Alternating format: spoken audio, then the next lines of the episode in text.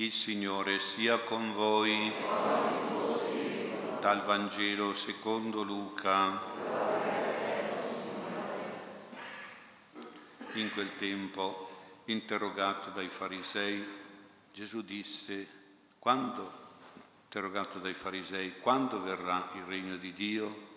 Gesù disse, il regno di Dio non viene in modo da attirare l'attenzione e nessuno dirà eccolo qui o eccolo là, perché il regno di Dio è in mezzo a voi. Disse ancora ai discepoli, verrà un tempo in cui desidererete vedere anche uno solo dei giorni del figlio dell'uomo, ma non lo vedrete. Parola del Signore.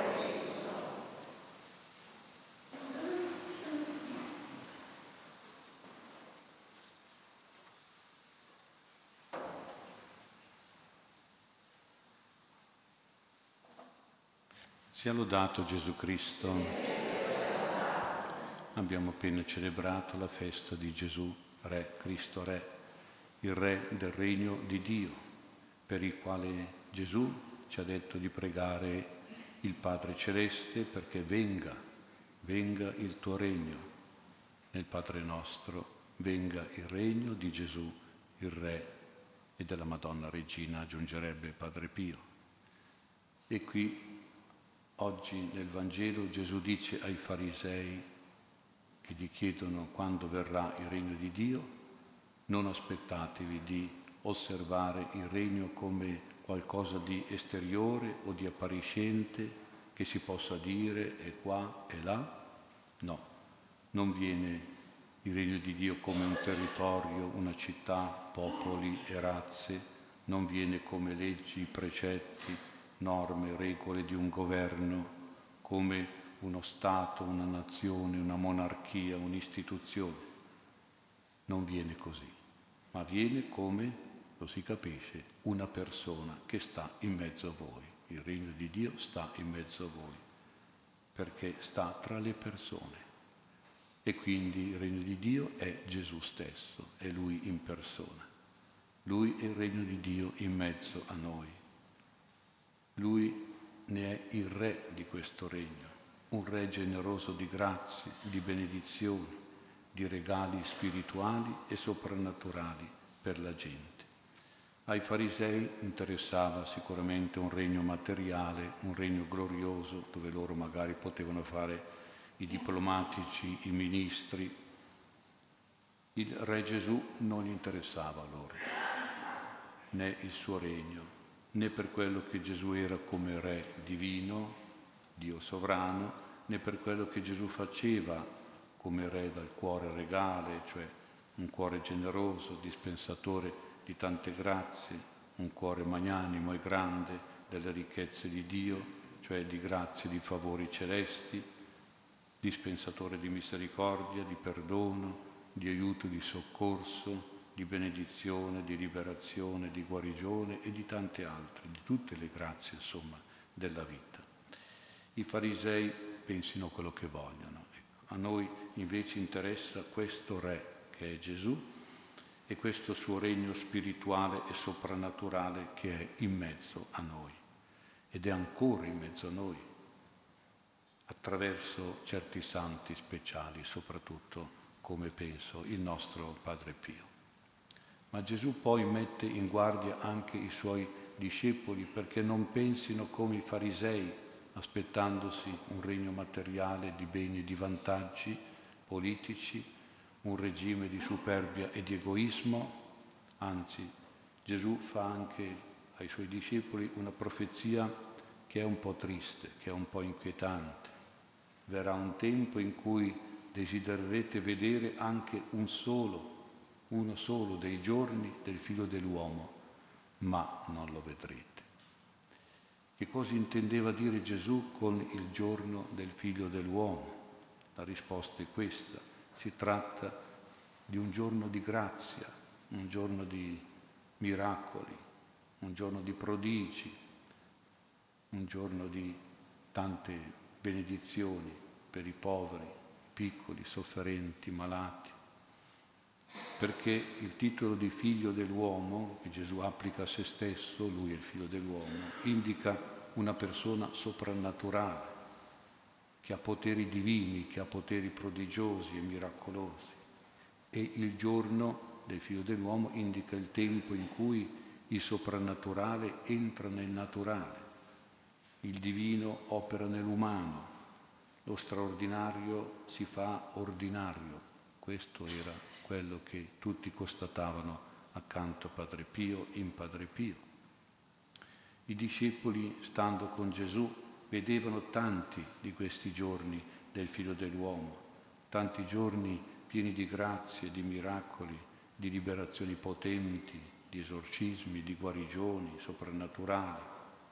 Ma ora Gesù dice ai discepoli che probabilmente però non capivano, non apprezzavano abbastanza questi giorni, dice che verrà un tempo nel quale avranno nostalgia, avranno rimpianto e si dirà da parte loro, oh se tornassimo a vedere anche uno solo di questi giorni del figlio dell'uomo, come noi invece diciamo magari, oh se potesse tornare Gesù con i suoi carismi, con i suoi miracoli, quanto bisogno ne abbiamo.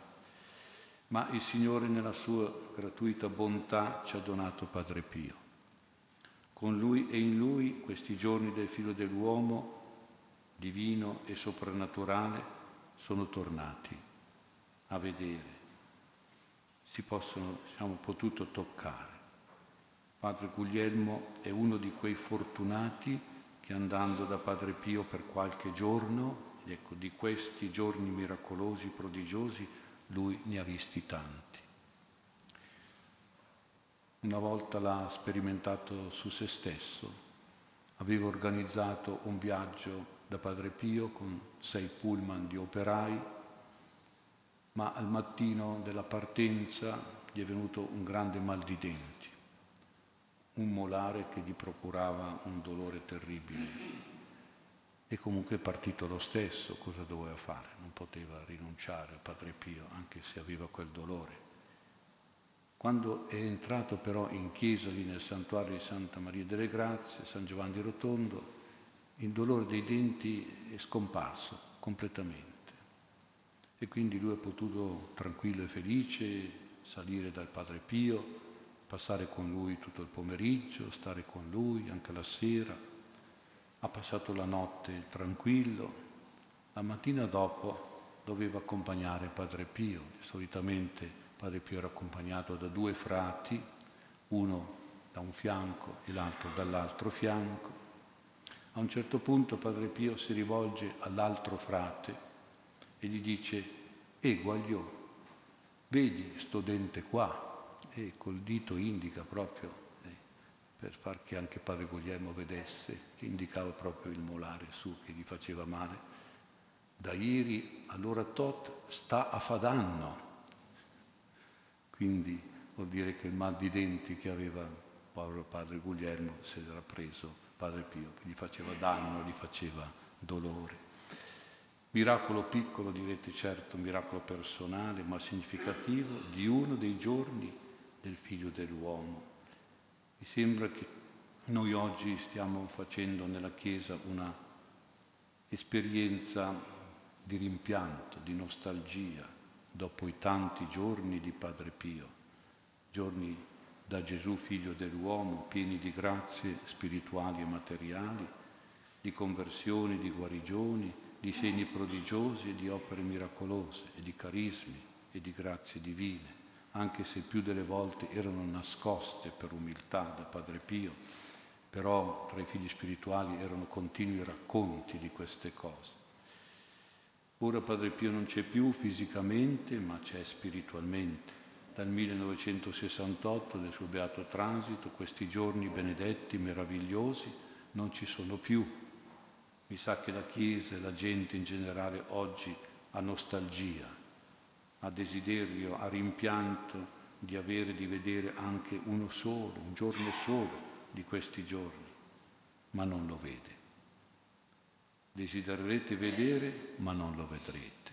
E mi sembra un po' come una punizione del cielo per non aver capito, per non aver apprezzato, per non aver approfittato di questi giorni di grazia della vita di Padre Pio, di questo altro figlio dell'uomo che è stato Padre Pio.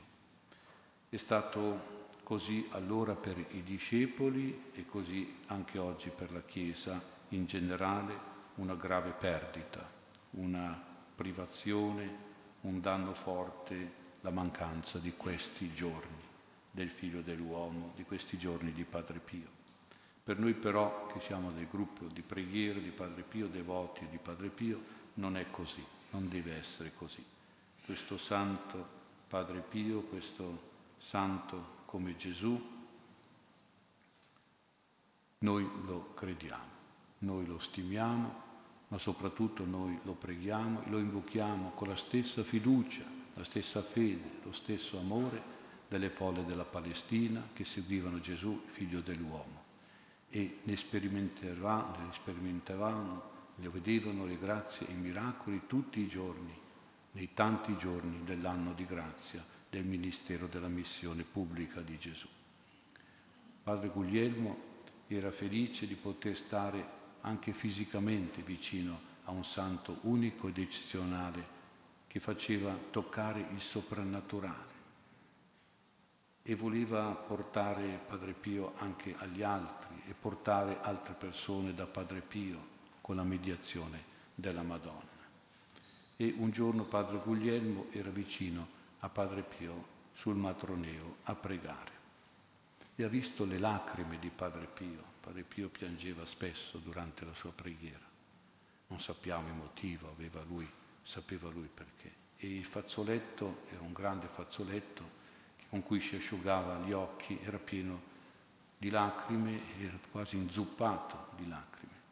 E allora padre Guglielmo ha pensato, questa è la buona occasione per prendere questo fazzoletto, poi lui ne faceva dei pezzetti, tagliava dei pezzetti per darli ai malati come una reliquia. Il problema era farselo dare questo fazzoletto, era una parola, perché padre Pio capiva e sapeva che ne faceva una reliquia e questo lui non andava, non voleva. Di fianco c'era un quadro della Madonna delle Grazie e allora padre Guglielmo in cuor suo ha pregato così, lo dice lui nella sua testimonianza che ci ha fatto quando siamo andati in pellegrinaggio. Madonna mia, io sto qua per proteggere Padre Pio dalla gente che lo assale, ma ora tocca a me a salirlo. E poi lui però mi sgrida sicuramente e la gente pensa, ma guarda quel frate, invece di tutelare Padre Pio lo disturba, lo inquieta. Madonna, pensaci tu, io lo voglio quel fazzoletto, non per me, ma per i malati. E allora si alza deciso, si mette a fianco di Padre Pio e gli dice, Padre, il tuo fazzoletto è tutto bagnato, non dice di lacrime, eh, per... ti do il mio asciutto e tu mi dai quello, il tuo. Padre Pio ha alzato le due mani di scatto come dimostrasse un rimprovero, un rifiuto, ma Padre Guglielmo ha pensato adesso arriva la, la grandinata, ma in quell'istante ha visto Padre Pio che si è voltato a sinistra verso l'immagine della Madonna, si è girato. Pochi secondi e la testa di Padre Pio che era alta, che si era alzata per, per si è abbassata, umile, umile, si è fatta umile e poi si è rivolto a lui, va buono, va buono, tieni, tieni, dammi il, lo fazzoletto tuo, tieni, tieni. Eh, come a dirgli, sei ricorso a lei e non c'è stato niente da fare, ho dovuto darti quello che desideravi, che hai chiesto alla Madonna. E sono fatti eccezionali, la Madonna che parla a lui e lui si... Quindi vedete, oggi per noi il desiderio di vedere i giorni di Padre Pio viene soddisfatto almeno un po' dai racconti di questi padri che li hanno visti, li hanno vissuti, li hanno testimoniati e tramandati. Padre Guglielmo è un esempio e ha vissuto questi tanti giorni di Padre Pio. Un giorno è andato ancora dal padre e lungo il viaggio in macchina pensava di raccomandare a Padre Pio i suoi genitori, la mamma che non stava bene, il papà invece era in buona salute. E durante il viaggio c'era come una domanda che gli veniva martellante, che era questa, ma tuo padre quanti anni ha? E probabilmente era Padre Pio che gli chiedeva quanti anni ha tuo padre. Lui ha fatto un po' i calcoli e ha preparato la risposta. Mio papà ha questa età. Una volta che è arrivato da Padre Pio si è confessato e al termine ha espresso il suo bisogno di raccomandare a Padre Pio la salute dei suoi genitori. Quando gli ha nominato la mamma, Padre Pio ha fatto cenno di sì, col capo, però Padre Guglielmo ha notato anche un'ombra di tristezza nei suoi occhi. Infatti la mamma è guarita, sì, ma qualche anno dopo è morta, è andata in cielo. Quando gli ha fatto il nome del papà, ha chiesto Padre Pio, quanti anni ha? Ecco, sapere. E lui sapeva rispondere 68. E con lo stesso tono di voce Padre Pio aggiunto, e beh, che va cercando? E Padre Guglielmo è rimasto un po' impressionato, era un po' apprensivo e quindi ha pensato che gli resta poco da vivere se Padre Pio ha detto così, che va cercando. Ecco, in quell'istante è entrato padre Adriano per accompagnare Padre Pio dagli uomini che aspettavano per le confessioni. E Padre Pio gli domanda quanti sono? E lui risponde 15 o 16. E lui, Padre Pio, dice, sai quanto fanno 15 più 16? E Padre Adriano sorriso, pensava che Padre Pio scherzasse, 31.